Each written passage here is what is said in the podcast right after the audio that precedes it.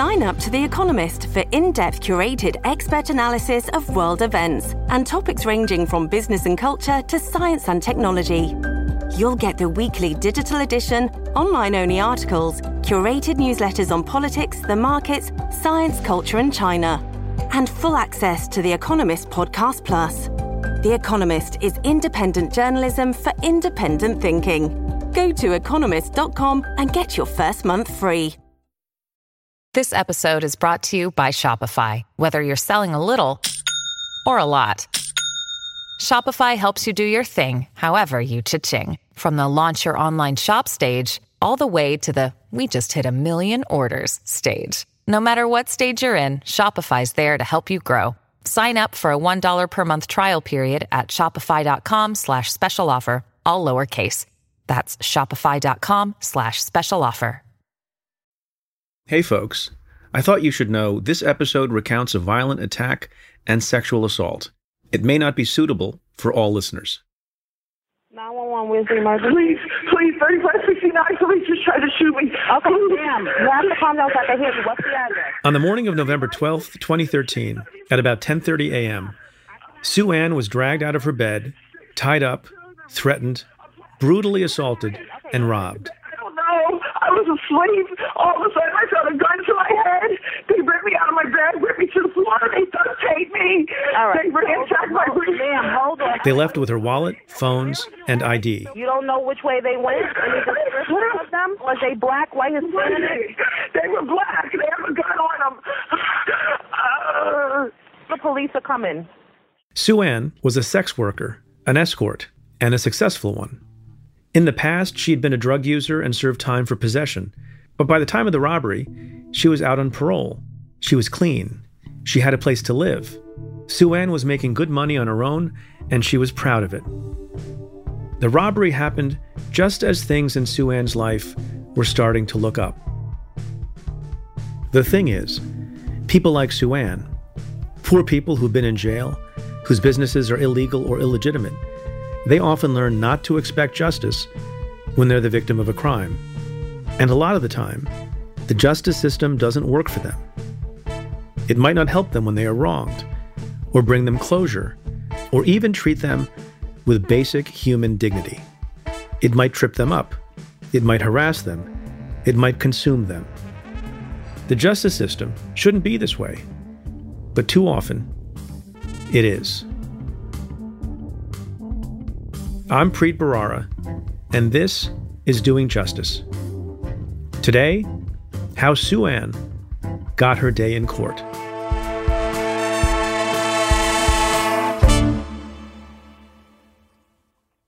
Tatiana Martins was a federal prosecutor on Sue Ann's case, and she says the first thing you notice about Sue Ann is her big personality. she's somebody who I think in one breath could be, you know, mad, angry, in another breath, funny, body, irreverent. Sue Ann has bipolar disorder and epilepsy. She'd have seizures that were brought on by stress. Tatiana says Sue Ann had tough circumstances growing up, but she was charismatic, even magnetic. She told, you know, funny stories. She was extremely candid. I mean, she had no problem, you know, describing exactly what she did in her line of profession. You know, she talked about how men really liked her because she had false teeth and she would remove her teeth when she was with men. I mean, she took out her teeth once and, she, you know, showed me. Sue Ann was living with her girlfriend, Maria. The apartment was cramped, and Sue Ann was saving up money to move into a new place, a better one. She needed enough for a security deposit and rent, maybe some new furniture.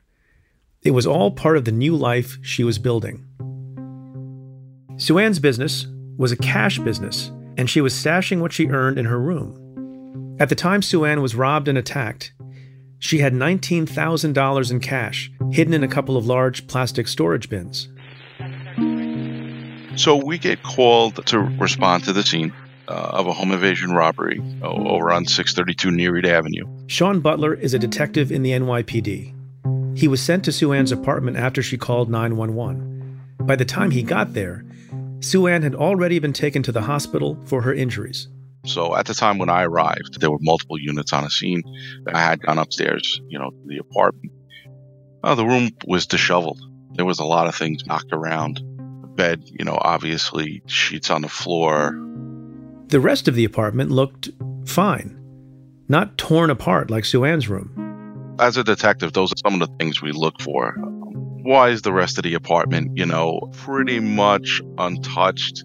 Uh, and why is her bedroom not her roommate's bedroom in disarray?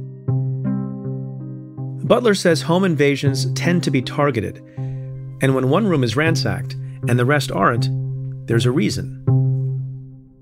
While the other police officers continued to search the area for clues, Butler went to see Sue Ann to find out what she knew. She was in the hospital with a broken nose and a broken rib, bruised up, and wearing a neck brace. She was so badly beaten, she'd need to spend the next 10 days in the hospital.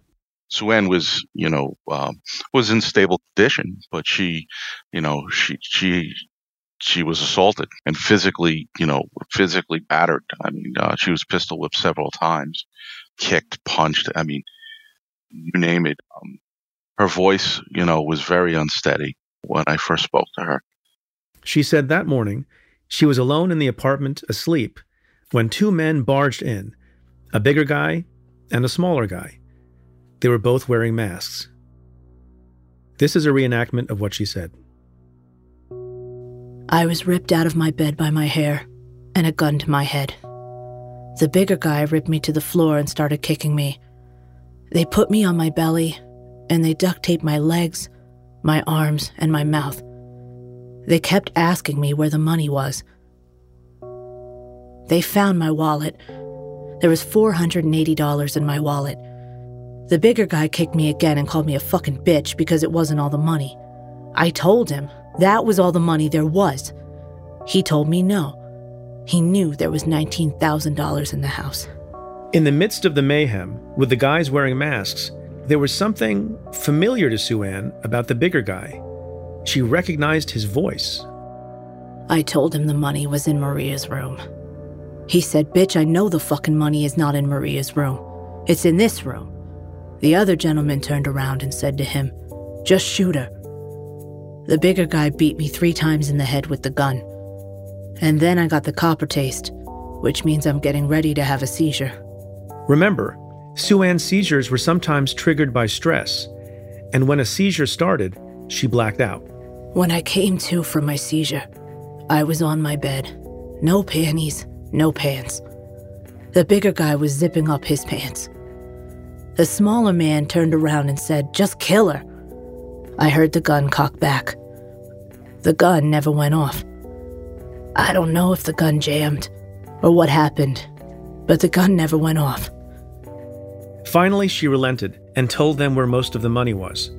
They grabbed $11,000. But the big guy wasn't done. He walked back into her bedroom, tied Sue Ann up again, kicked her in the face, and broke her nose. He said, I already kicked them fucking false teeth down your throat, bitch.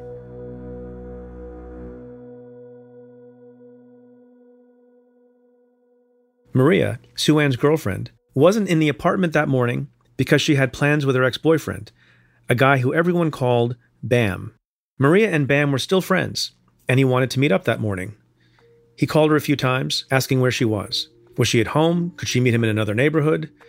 She went out to see him, but Bam never showed. Sue Ann called Maria after the attack, and when she heard what happened, Maria rushed home. When the police arrived, one of the officers looked at Maria's phone at her most recent calls and asked, Who's Bam? And that's when it clicked for Sue Ann. The bigger guy's voice? It was Bam's. She started crying and said, That's the name. That's the voice. That's the motherfucker that was here. She recognized it because he'd just been over at their apartment hanging out. Sue Ann had bragged to him about how good she was at her job, the money she made, even her false teeth. She was sure it was him. Immediately after the attack, while the paramedics treated Sue Ann in her apartment, patrol officers did a sweep of the area around the crime scene. They picked up a man who matched Sue Ann's description of the smaller guy, a black man wearing gray jeans and a hoodie. They showed him to Sue Ann and asked, Is this the guy? she had turned around and, and said, Yeah, that looks like the, the second guy. Now, it wouldn't have been easy to identify the attacker.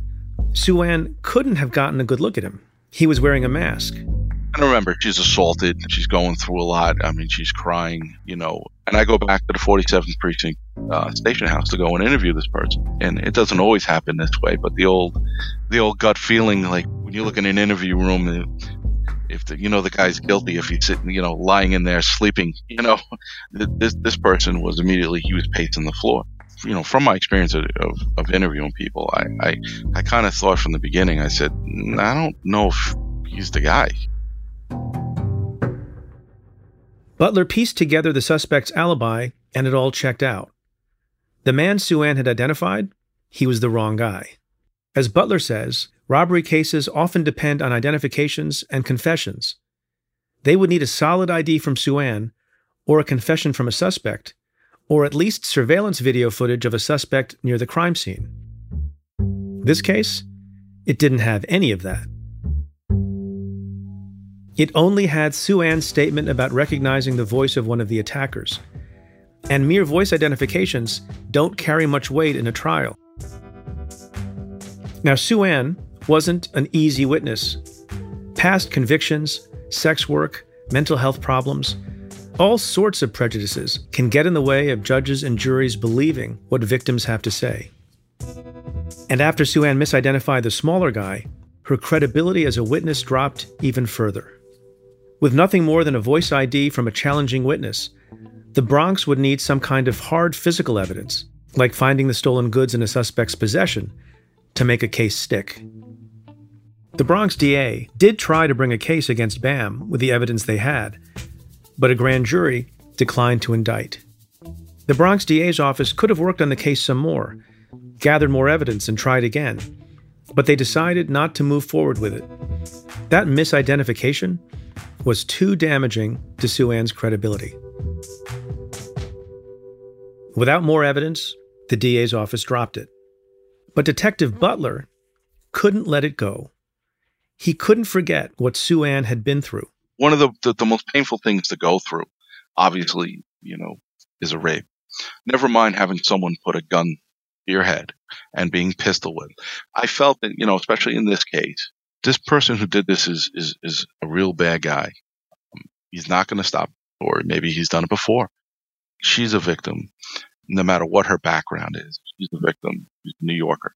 She's she's somebody you know who could be my neighbor. So I don't. I never look at things as like, you know, she's a prostitute. Oh, who cares? You know, I ne- I never look at things that way. At the end of the day, we're all human beings, and uh, we deserve you know, to at least, you know, have someone fight for us. Butler spent the next couple of weeks coming up with a plan. This case was already dead on the state level, but what if it could become a federal case? Robbery, rape, assault, these are all state crimes. But there are exceptions. Like if an assault occurs on federal land inside of a national park, then it would be a federal crime. Or if a robbery interferes with interstate commerce, that's doing business between different states, then that robbery can become a federal crime. In other words, let's say someone robs a corner store in New York, and the milk that deli sells comes from a farm in New Jersey. And some of the money that was stolen from the till was the proceeds from that New Jersey milk. Believe it or not, that affects interstate commerce. Butler had worked on a few cases like that with my office, SDNY, the federal prosecutor's office in Manhattan. And those cases gave him an idea. He called up Sue Ann and asked her a question Where are your clients coming from? And do clients come from New Jersey? And do they come from Connecticut outside the state? If any of Sue Ann's clients came in from a different state, then the robbery could be an interstate commerce case. Sue Ann said yes, she did have clients from New Jersey and Connecticut. Interstate commerce. So Butler brought the case to my office, and with his help, we started a federal investigation. But we still had the problems the Bronx DA had encountered a difficult witness and not a lot of evidence. So, you know, really, it was can we corroborate in any way what the victim is saying here? Tatiana Martins, one of the prosecutors on the case, says the first step was to find out if there was any evidence to back up Sue Ann's claim that perpetrator number one was Bam. She didn't see his face. He was wearing a mask. It was really a voice identification and sort of information from the victim that he would have known that she had that kind of money. But we really needed to be able to understand is there a way for us to corroborate that information with more hard evidence? We got the GPS data from Bam's cell phone. We needed to see where he was on the morning of the attack. Sure enough, he was in Sue Ann's neighborhood. And so when you see that GPS data, you know, pinging, boom, boom, boom, boom, boom, boom, boom, boom, from his area, boom, boom, boom, up to to that the vicinity, as I say, a few blocks uh, within that apartment, and back down, there was no other reason that we knew of for him to be up there it, in that time period, in particular, early morning hours of a particular day. And so to us, that was pretty good evidence for an indictment. Two months after the attack, we arrested Bam. His real name is Lamont Rolle. When Butler interviewed him, Bam denied the whole thing. But when he was arrested, agents took everything he had on him his wallet, his cell phone, all of it seized as evidence. We brought the GPS evidence to a grand jury, and Bam was indicted for armed robbery. We couldn't charge him with rape or assault, though. Only the Bronx DA could have done that. But we went ahead with what we had. Sue Ann was obviously the key witness, and she would have to take the stand. This would be complicated for a few reasons. First, we had to gain Sue Ann's trust. You know, she would sit with her arms crossed, right? Sitting back in her chair, kind of looking at me, you know, over the tops of her eyes, so to speak. She was hesitant to, you know, really open up and that she was suspicious of, you know, my ability to, I think, tell her story or to vindicate her in court initially. She'd been on the other side of the law before, served time for drug possession. It took a while for her to come around to believing that law enforcement was working with her, not against her. Another problem bias. There would be questions in court about Sue Ann's credibility because of her work, her drug history, and her problems with the law. How are jurors going to feel about this? And are jurors going to say, you know what? You play in that world, you better face the consequences, right? If you're going to choose to do something illegal, high risk, like having different men into your apartment, then you got to deal with the consequences. And I'm sure there are people who think that way. If just one juror refuses to convict, that's a hung jury a mistrial. Just one juror's prejudices could tank the whole case. Tatiana was worried that Bam's lawyers would use those prejudices against Sue Ann in their cross examination. You know, I was incredibly concerned that there was going to be a lot of slut shaming and that this was going to be a put the victim on trial kind of trial. Sue Ann had already been through so much. She was still dealing with the trauma of the attack and talking about it in front of the man who had attacked her could re victimize her and re traumatize her. Would she be able to be clear, to seem credible to people on the jury who might be inclined not to believe her? She thought that he, she would be so nervous about him in terms of reliving it that you know it would it would trip her up and she would start crying or she would start shaking or whatever it was up on the stand. So she was she was afraid of him. But that didn't stop Sue Ann. She was angry. She wanted justice. And that outweighed her fear. When Tatiana and her trial partner asked Sue Ann if she wanted to take the stand, yes. I mean, she definitely expressed her desire to testify. She was committed to it from the beginning. She expressed her desire to, you know, say what happened to her in in public because she thought, you know, he never thought that I would be somebody who would go through with this because the money was from prostitution. We were going to trial, but we kept looking for hard evidence. After we got the GPS data from Bam's phone, we started looking at everything else he had on there text messages, pictures, things of that nature that might have placed him at the scene. So his text messages were gone from the from that day, from that morning and before. And but he did have pictures. Pictures on the phone that showed US currency being fanned out in a hand. Butler says it looked like the photos had been taken inside of a car, and they could tell from the metadata that the pictures were taken right after the robbery, in Sue Ann's neighborhood. It seemed this could have been the cash he stole from her, that he took photos of it during his getaway. But how could we prove it was the same cash? So I stared at those pictures for a long time. And it struck me at one point that maybe she had pictures of money. Maybe she had pictures of her money. Did you think that's a long shot? Total long shot. Total long shot. I mean, the fact that she's going to have pictures of the money that was stolen and that she still had it, you know, months and months later and that it would show anything. I mean, of course, total long shot. I mean, because bills are, you know, obviously have serial numbers.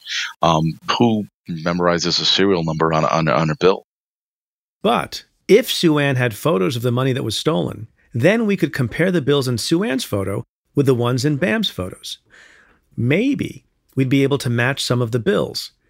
Then we could show that Bam had the stolen goods on him. I think Detective Butler asked her, and I remember, I believe he called me and said, You will not believe this. She has pictures of the money. And I was like, What? Why did she have pictures of the money? So, as it turns out, she said, Well, about a month before the robbery, I got contacted by a pimp. And this pimp was saying to me, You know, I saw your ads on the internet and you can make so much more money if you work for me. And she said, I'm my own pimp. You know, she didn't need any man to do that. And she had spread out the cash that she had been saving on her bedspread and taken a couple of pictures of it and sent it to him to prove that she could make her own money.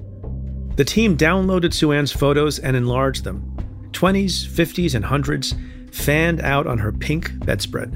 I spent a lot of a lot of hours staring on two monitors, kind of one her pictures, the other one his pictures, trying to match up anything I could. Was there a little crease? Was there a pencil line? Was there anything I could see in terms of the serial numbers, any portion of it? Was there anything distinctive about the bills?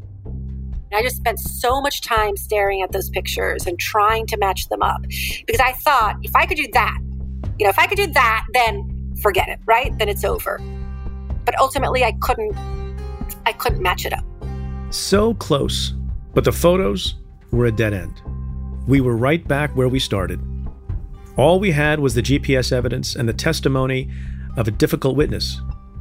The case was anything but ironclad.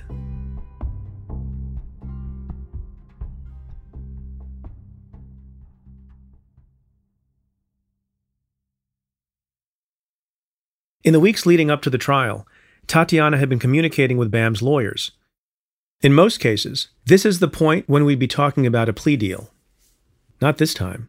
Bam's lawyers were not interested in a plea. The posture was always drop the case, you have nothing here, or we'll see you at trial. And in fact, gotten a in one of the phone calls with defense counsel leading up to the trial, defense counsel said that they couldn't shoot, that my witness was so problematic and so damaged they couldn't wait to rip her apart in cross examination. So I was nervous. I was nervous about it. Tatiana put all her effort into preparing Sue Ann and Maria to testify in court. Prepping witnesses is standard practice. We always do it before a trial. In this case, Tatiana knew that the defense counsel would attack Sue Ann and try to get a rise out of her in the cross examination. She had to practice keeping her cool, not getting defensive. And she had to break her typical New Yorker habit of constantly interrupting people.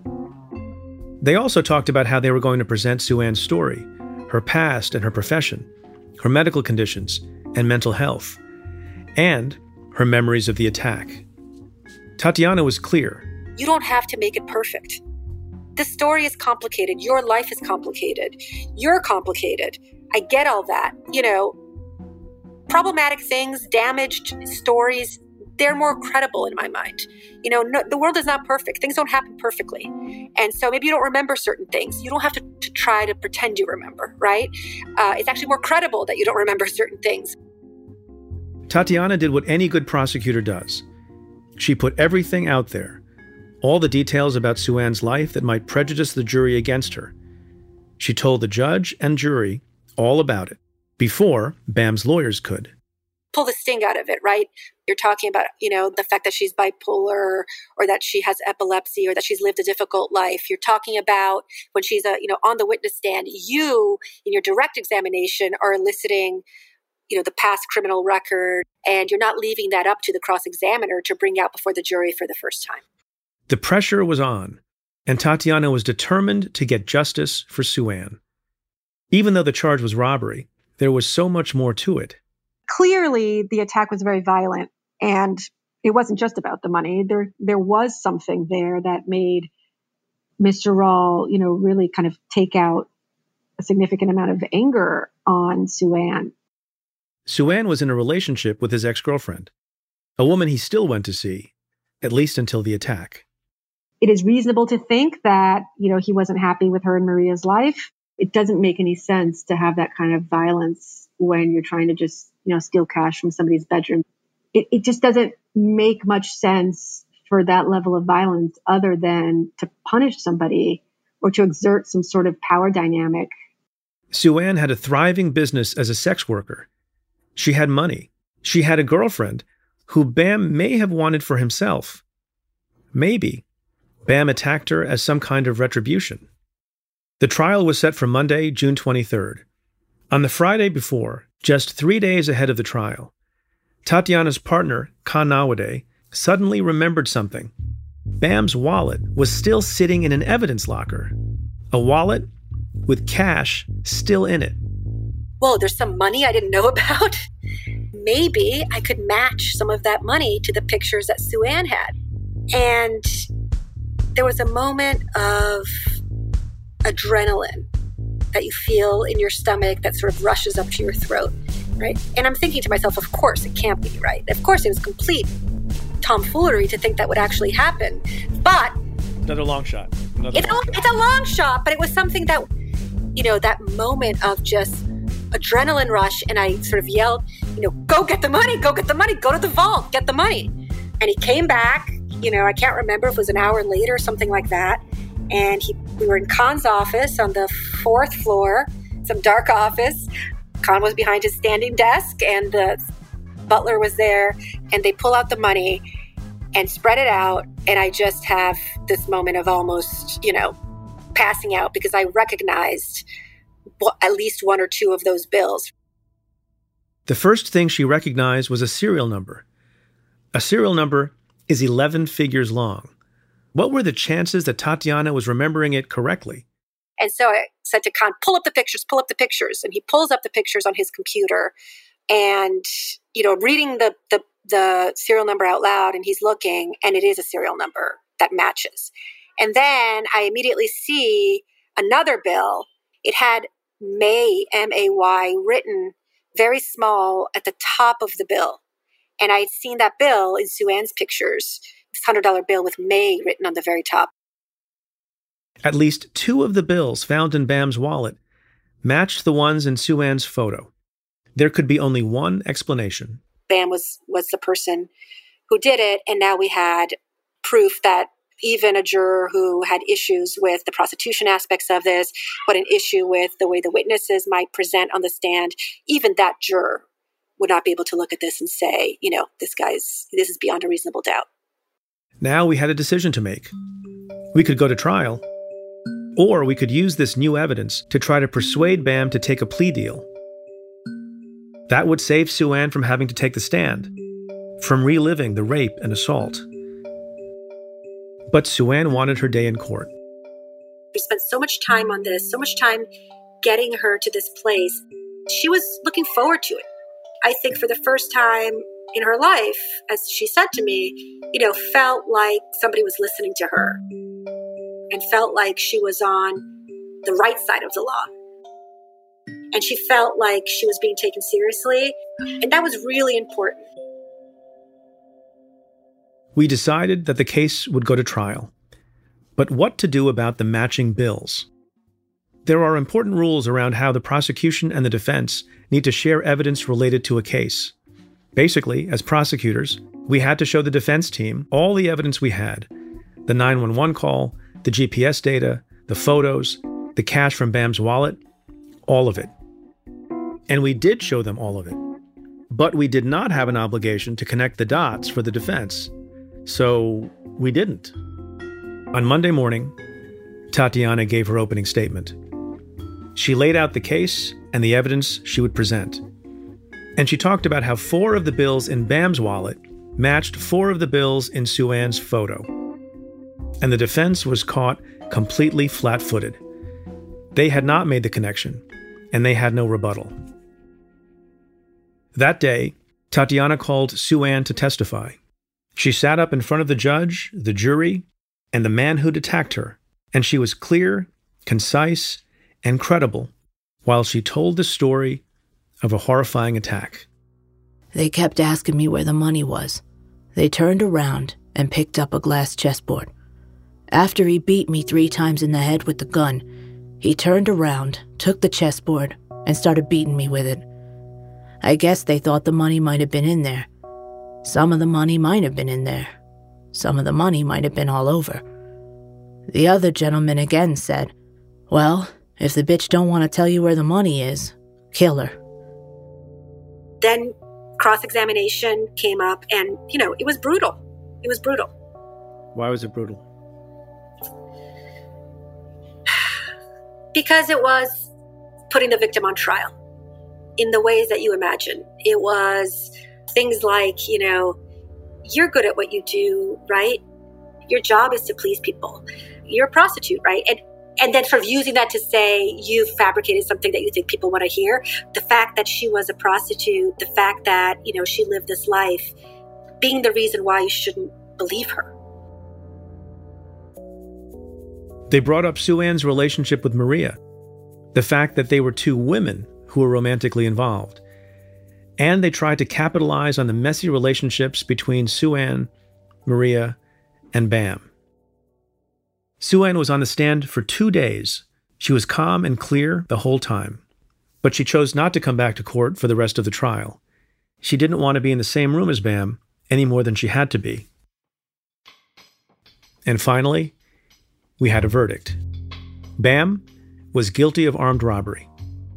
Sue Ann wasn't in court for the verdict. You know, as soon as I got out of the courtroom, I called her um, and told her that they'd found him guilty. And she let out this wail and she said she'd fallen to her knees. She she cried, you know, she was just crying, and she said, you know, uh, she couldn't believe it. She was she said nobody's ever believed me before. This is, you know, thank you so much, thank you so much, and she just kept saying thank you. Sue Ann had to go to court one more time for Bam's sentencing hearing. The defense presented a tall stack of letters from Bam's family, all saying he was a good son, a good nephew, a good father, that he was needed at home. Sue Ann responded with her victim impact statement. Your Honor, I just. I'm going through it. What this gentleman did to me, I am still affected by to this day. He ripped me out of my bed at gunpoint. He raped me. He beat me. He has no sympathy for what he's done. I believe that I went through a lot, and I'm still suffering. I'm still seeing a psychiatrist. I can't be around other gentlemen because I'm afraid. I'm afraid this man is going to end up getting out and coming back after me again. At this point, I'm still scared. And he came with the intentions, Your Honor, of killing me and the gun jammed on him. It's the only reason why I'm standing here in this courtroom today. If not, I would be dead, and my family would be burying me. And for that, I ask you, Your Honor, to please, if possible, give him the max. Bam got more than 13 years in federal prison. That's not the maximum sentence, but it's a hefty one. Tatiana and I and everyone who worked on this case are proud of the work we did, proud of the way it turned out. And most importantly, proud that we helped Sue Ann have her day in court and that she was satisfied with the outcome. Bam was never convicted of rape or assault. It was impossible, legally, for SDNY to bring those charges against him simply because it wasn't our jurisdiction. We didn't have any leads on the identity of Bam's accomplice, so we couldn't bring him to trial either. But here's the thing 13 years in federal prison is a lot of time for stealing $11,000. And the reason Bam got such a harsh sentence was because of the violence of the attack, because the judge took the violence and the sexual assault into account when she decided on a sentence. In a way, it may not seem like full justice is being done when a perpetrator is convicted only of the least of their crimes. But here's another way to think about it there's the broad concept of justice, the ideal of justice, what some people call cosmic justice. And then there's legal justice, the work that we do within the legal system, where we roll up our sleeves, get into the muck of a real case, and try to get as close as we can to that lofty ideal of justice. And part of that ideal is to give the powerless a chance to get justice against perpetrators who are more powerful, and to protect the rights of victims, as well as the accused. All through Sue Ann's life, people gave up on her. They didn't believe her, didn't respect her. This time, it was different. The jury believed her. Sue Ann got justice.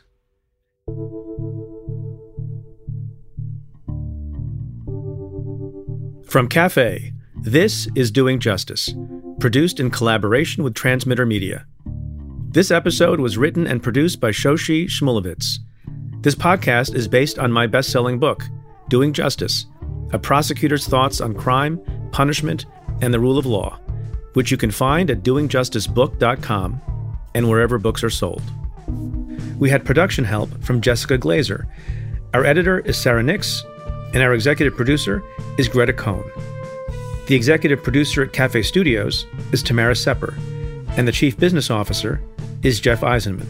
The reenactments of Sue Ann's testimony were voiced by Erin Nicole Lundquist. Meryl Agish fact checked this episode, and Hannis Brown composed our original music and was our mix engineer for this series. I'm Preet Bharara. Next time, the legal system was built to give us justice, but it doesn't always bring us closure. I had two choices either see myself as a victim or take control of my life, my happiness, and forgive to move forward and uh, rebuild my life.